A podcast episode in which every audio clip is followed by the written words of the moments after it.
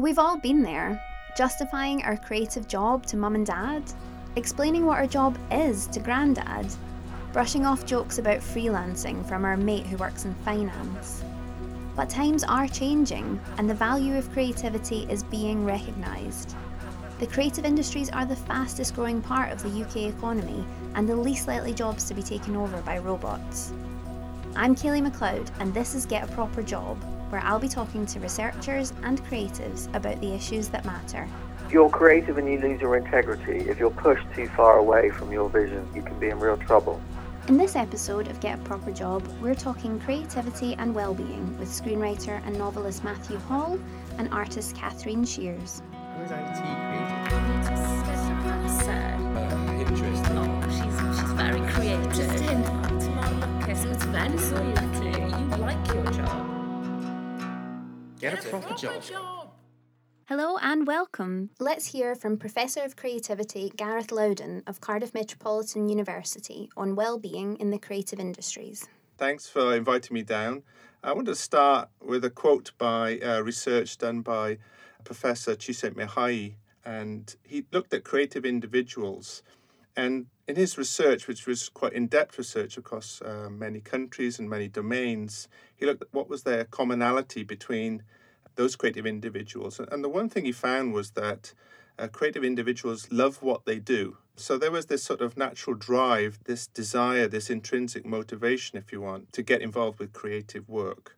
In some of the other research he talked about, he highlighted, for example, that one of the most enjoyable experiences that people rate was designing and discovering something new. So there was this, this sort of natural drive that's common in the creative industries and people who want to do creative work uh, that maybe doesn't come across so commonly in, in, in other areas. So that what you would naturally think would, would be associated with well-being. And so the broader research supports that, where there's sort of this uh, overall research would suggest that sort of positive mood does enhance creativity. However, some people do argue against that and say that anxiety, for example, can focus the mind, and focusing the mind can be good for creativity.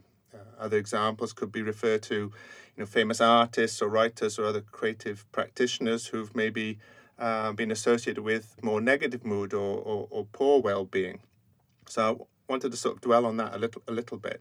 But I think it, it, in one level it comes to time scale. Um, if you want to, you know, one of the key factors that drives creativity is attention, and um, to sustain that level of attention over a longer period of time is not easy to do without this sense of drive, this sense of purpose, of loving what, what you do. And so, therefore, I think the purpose is a critical aspect to drive creativity and has a big impact on well being.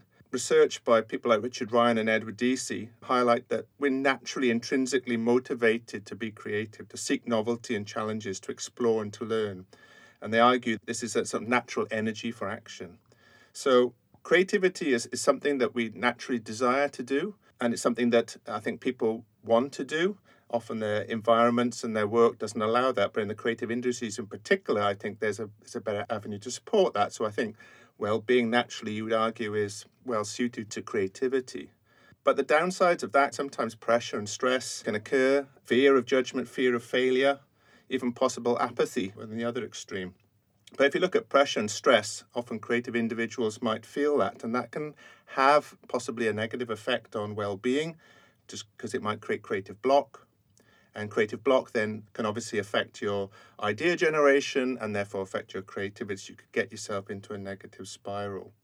So I think it's also then good to look at some of the research on well-being and happiness to see if that gives us a clue in terms of what can help in that.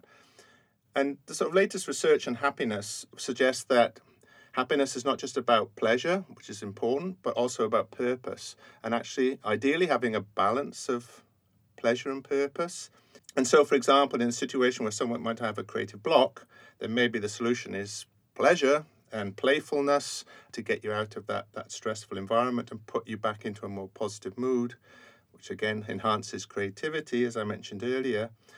But also, in the broader sense, the importance of purpose, which comes back to Csikszentmihalyi's idea of love what they do.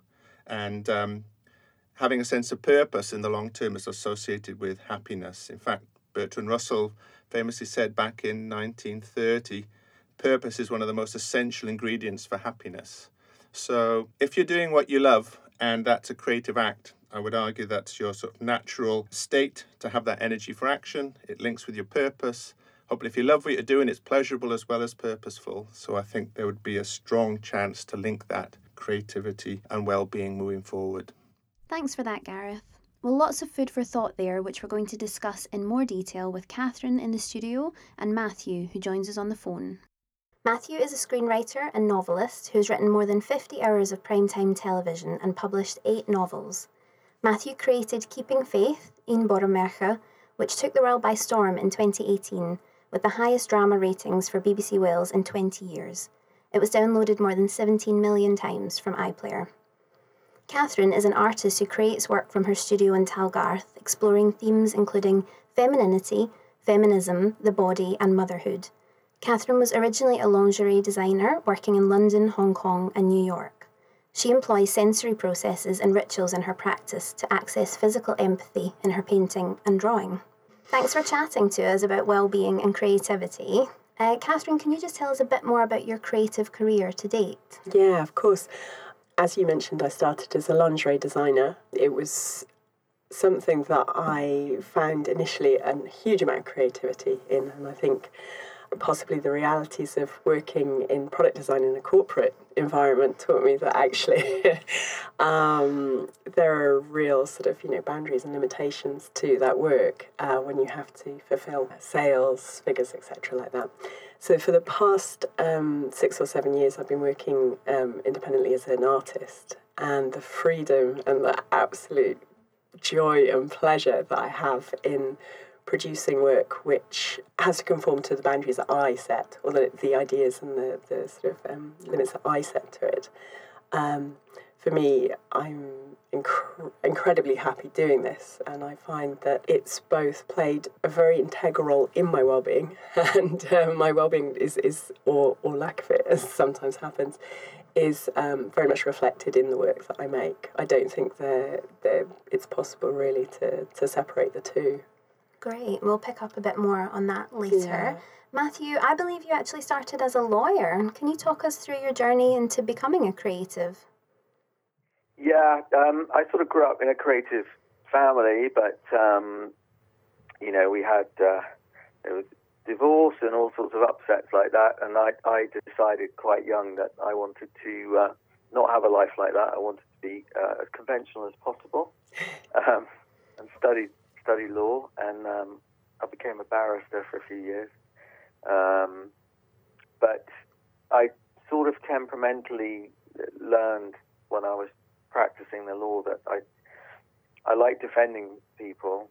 Um, you have to defend and prosecute if you're doing criminal law, because there's always there's always a human being that you're defending. No matter what they've done, they've always got a very interesting and usually a very sort of sad life history that's led them to this point. I realised I was kind of far more interested in the people I was meeting than, than the law itself, really. And um, so I, I, gradually started trying to write stories based on things that I was experiencing. And um, I think really I studied writing. It was screenwriting initially, kind of like an academic discipline for about two or three years, really trying to understand um, how the structure of drama works. And it was kind of when I, I got a handle on the craft of it that that sort of unlocked the creativity. So ideas for stories then became things that I could turn into um, scripts that scripts that worked. And um, yeah, by the time I was 27, I think I got a my first break writing on a TV show called Kavanagh QC. And I wrote TV for about 12 years, and then started writing novels, and, that, and now I do a bit of both. And in in terms of well-being, the two are worlds apart. Novels, I um, very much enjoy the process because you're by yourself and no one um, breathing down your neck. But um, I would be lying if I said that the world of television in any way was relaxing. It's not. It's frenetic. It's pressurized, and it's creativity under the most extreme levels of stress. But um, it's quite interesting that one is compelled to carry on with that, nevertheless. So there are different kinds of creativity. I mean, the, the net result is that is that you're invariably pleased with the results, but um, the process of creation isn't necessarily one that's full of uh, light and happiness and joy. It sounds like you, you balance both of those by being a novelist and a screenwriter. Yeah, no, I, I mean that's. Um, I I spent about twelve years working in in TV. I, I reached a point actually when I I'd been writing a show that got sort of changed quite a lot in the editorial process. I ended up at the end of it thinking, okay, I'm in the TV business. I'm doing quite well, but I don't feel like I'm in the writing business properly. I feel like I'm just kind of a writer for hire. And, and at that point, I almost abandoned everything and went back to the law. But I thought, no, no, no. Actually, what I've got to try and do is write a book because that's what proper writers do. And um, that's what I did um, over about six sort of fairly frantic months. Is wrote a novel, and that kind of saved my creative life really because I realised that if if you're in a very commercial realm like television, um, you need something else to balance it with. If you're creative and you lose your integrity, if you're pushed too far away from your vision, um, you can be in real trouble, um, as I've learned. So you need that pure channel of expression. The idea had been cooking for about 10, 10 years in various ways. Um, and um, I think I only intended to write one novel at the beginning, but then then the publisher um, said, "Oh yeah, we'll publish this, but we'd like you to write commit to three. So I ended up sort of then being a novelist by default, really writing a book every year. The first thing I say to any writers starting out is, um, you do this job if you've got something to say and, and something to communicate to the world. I'm sure it's the same with painters and artists as well. I mean, we heard from, from Professor of Creativity Gareth Loudon that the research supports the notion that creative individuals really love what they do, particularly designing and discovering something new. Is that Hmm. something you find when you're creating a new piece of art, Catherine? Yeah, absolutely. In fact, I think that quest for the new is something that's uh, lies behind um, a lot of the drive and the hunger. There is a innate and quite visceral satisfaction that comes when you just, for me at least anyway, if I'm in the studio and I'm working on a piece that has somehow eluded what I want it to be, and yet I don't have a set sense of what it should be there's a certain surrender that has to happen alongside a very focused exploration. It's a really interesting uh, mix of control and complete lack of control. And so somehow when those marry, and um, there's a point where I'll, I'll look at a painting and it's almost like an internal click. It's like, ah, yeah, that's it. That's just, even if it's just that mark in that space, that makes sense of something that I can't articulate um, in words, but in, in colour and form. uh, That's it. And that, for me, is that discovery of new. It's a discovery of something that feels authentic and um, true to whatever it is I want that piece to be and that piece wants to be. And that's a real high. Yeah, definitely. That moment where you realise that you love what you do. Oh, utterly. I, yeah, I wanted to practice art very, very long time. It was a long held ambition. Um, I sort of came from almost the opposite background to Matthew, so I came from a very medical family. Um, and so the idea of plunging into the creative world was, uh, it seemed at that time at least anyway, very, very unpredictable and um, somehow unsafe. That was why I think I initially went to design. It felt like a more structured way, but actually, no, I'm it's taken decades, but doing now what I do is uh, it's love. It's, it's absolute love for it. Yeah, completely. And were you ever told to get a proper job? I think I because I got a proper job to begin with, and I'd shown uh, to myself that I could do it, and actually the fulfillment and what I was looking for wasn't there. And I think we can talk about that later, but a huge part of that was purpose and what actually was the outcome and, and what I was working towards every day felt um, misaligned with my own personal values. Not that it was wrong, but it wasn't fulfilling me. So yeah, uh, I think I was probably told to do that when I was 16, did it, and then decided no, no, actually not going to do that. And forge your own way. Yeah, very, very much so. I mean, the other side of the coin to loving what you do is that you can often feel pressure and stress that could mm. have a negative effect on well-being and might lead to what we'd call a creative block. Mm. Is that true of any of your experiences?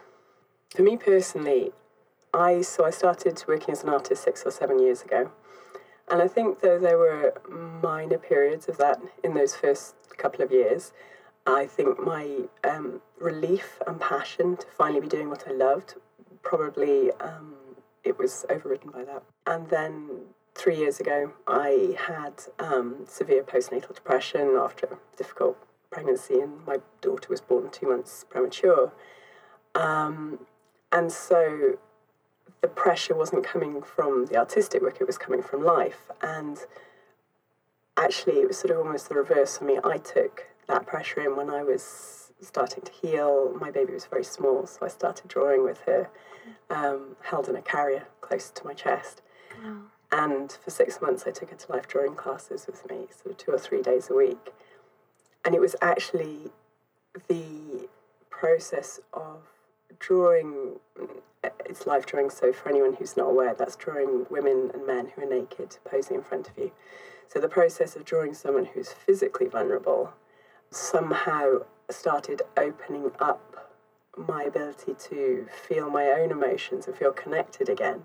So in a way, at that uh, you know point, it really actually relieved um, the pressures I think that that I felt through life rather than adding to them. That said, I think I'm quite fortunate that you know I haven't been through a period yet where I've had that that massive massive stress, and I can almost guarantee I will go through it. Um, I just think to date, my personal experience has been, you know, more of it acting in the other direction. Thank you for sharing that with Oh, us. my pleasure. Matthew, have you had any experiences of, of creative block or any sort of pressure to create? Yeah, absolutely. I mean, in in in TV, um, or even writing a book to a deadline, you know, you've got you have to produce the work, um, and in some ways that can be very helpful.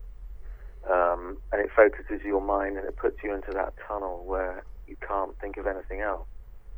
The only thing that has damaged creativity over the years is when, is, is, is when the pressures of life intrude. So, you know, if you're, if you're a writer, you've got to, um, in a sense, it's quite a selfish occupation because it's impossible to think of anything else at all during the hours of the day when you're engaged in that. The one time I got sacked off a TV show, um, I was having to look after a two-year-old at home, I think, and the, just the drafts of the script weren't good enough, and bang, I, I, I lost that job. But since then, I've been through all sorts of life's ups and downs. I had a was very ill for a number of years, and I had to, to work through that when life was really tough. And then um, my wife had breast cancer last year, and I was having to write a TV show, Keeping Faith Series 2, to very tight deadlines, shuttling to and from hospitals and things. Somehow you, you do it, but pressure can be good. The worst moments almost are when there's no commissions or anything, and you've got to stare at a blank page and think, right, what am I going to try and come up with and sell next? That can then prompt a couple of months of kind of uh, anxiety, and, and then ideas eventually come. And do you feel like there's a link between creativity and well being within your life, Matthew? Um, now there's a point. It, it, it's it's quite interesting. People think, oh, that you're being creative. It must be wonderful, just floating around being creative. Um, my experience is the opposite of that. I'm kind of intense, and I hesitate to call it an affliction, but it's a bit like this: that one's mind is full of ideas and things that you want to try and understand and make sense of and bring into order. And writing stories is really a way of trying to articulate those thoughts and, and create a shape out of them and to communicate um, the sense that you've made out of them to other people. Um, so in that sense, it's deeply satisfying when you've when you've molded a story that captures something that's been troubling you. Yeah. So they're almost come bursting out, these stories. Yeah, I think I, I think that's right. I think that if I weren't being paid for it or anything, I'd still having still be writing stories. So I'm sure it's the same for artists. I, I always say it to people who are starting out writing. If you want to be a writer, it's because you are literally incapable of doing anything else. You you have to do it. It's, a, it's kind of a compulsion. Catherine is nodding here in the studio. Yeah, yeah, Yeah, I'm in a hundred percent agreement with that. Yeah, absolutely. yeah. I mean, Matthew touched there on on drive, you know, the drive for creativity, and I think that's all tied up in in purpose and how that has an impact on your on your well being. Would you would you agree with that? Yeah, very much so. I think that wasn't something that I was aware of going into either designing or art necessarily. I think it's something that's um, occurred to me as I've uh, spent time in either and both. Um, when I talked earlier about not feeling on purpose with the designing, it was um, a lot of my artwork explores ideas of feminism and femininity and what it is to be a woman. And part of what drew me to lingerie design in the first place when I started in that career was the thought of working with something which is precious to women and has the potential to feel empowering and to make us feel good about our bodies and, and how we present and project ourselves into the world. And then I think the, that, that rather idealistic um, notion, which can be true to an extent, didn't exist um, in my certainly in, in the last job that I was working at. And so, um, living in mainland China and seeing so many of these um, young girls working in the you know relatively within the context of the country relatively okay environments but really you know to the western eye incredibly tough environments in order to make you know the next million bras to be shipped out to the west which you know were being advertised in ways that really didn't didn't align with my sense of, of empowering women to to feel good about themselves as they are. In fact, it was the antithesis of that. I felt very empty, and I think any creativity um, that was in that job, uh, it was more hollow, and my motivation and my um, enthusiasm for being creative was subdued. And I find, in terms of purpose, it's those themes have come through. But one of the things I'd never anticipated as an artist. Um, I'm naturally an introvert, so not shy, but very much I find it easier to connect and communicate one on one.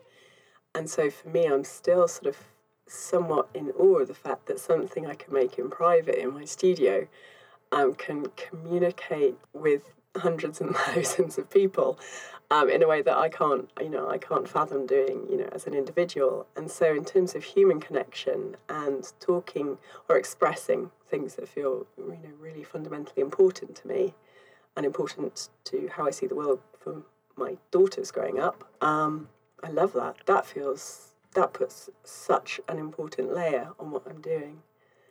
Yeah. It sounds like you both have made decisions in your careers which were creative to begin with, but you made decisions that affected your well-being for for the better. Made those changes to have a more expressive outlet for your creativity. Yeah, hundred percent. Um, I mean, I can't speak for Matthew, but for myself, yeah. Um, I think the awareness that I had this creative ability and drive and love and passion for doing that, and it wasn't. Um, I wasn't in an environment which allowed the expression for it that you know felt important. Um, I wouldn't in a million years swap, you know, the security and, you know, the glamour and, and what have you of, of living in in those cities and working in that job for the freedom and the autonomy and pleasure and satisfaction and challenge um, that I get from being an artist. Yeah. Does any of that ring true with you, Matthew?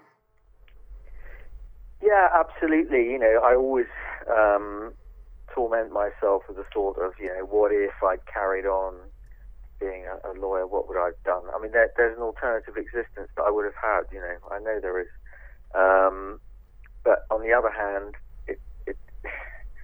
you know, I can't imagine doing it. I mean, I was just listening to that, thinking, look, I'm sitting in my study, which is about 14 feet long and 8 feet wide. It's tiny. I spend most of my working life in it at the moment, but it's the only place I want to be. So it's quite strange, isn't it? And and it's that. Um, I always think of that line from uh, Hamlet in Shakespeare, which is, "I could be bounded in a nutshell and count myself a king of infinite space." So it's like if you're in your internal space and creating things, then you you feel truly free. Whereas you can be roaming around the world and, and denying your nature, not being who you are, and you feel completely trapped and in search of something. So, um, my only thought about it is that if you decide that you've got to be creative, follow a creative career, you've got to be all in about it. I think that is a, a perfect place to wrap up our discussion, a real positive note. Finally, what does 2020 hold for you, Matthew? Just wrapping up Keeping Faith season three, which will be the last season probably, and um, starting some new um, TV projects. So it's all new. Oh, it's uh, very I'm exciting. really, really, yeah, very excited about. Well, we will definitely keep across that. What about you, Catherine?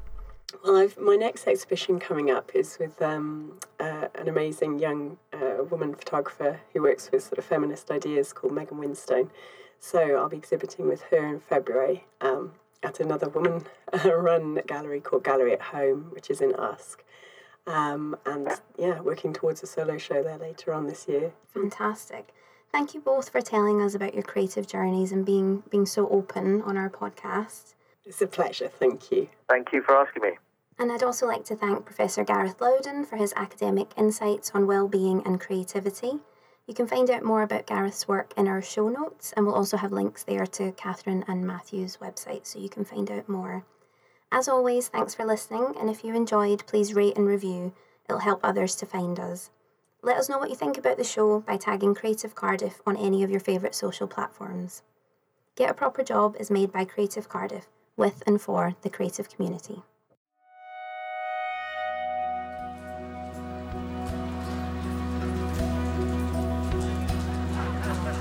I've got a proper job.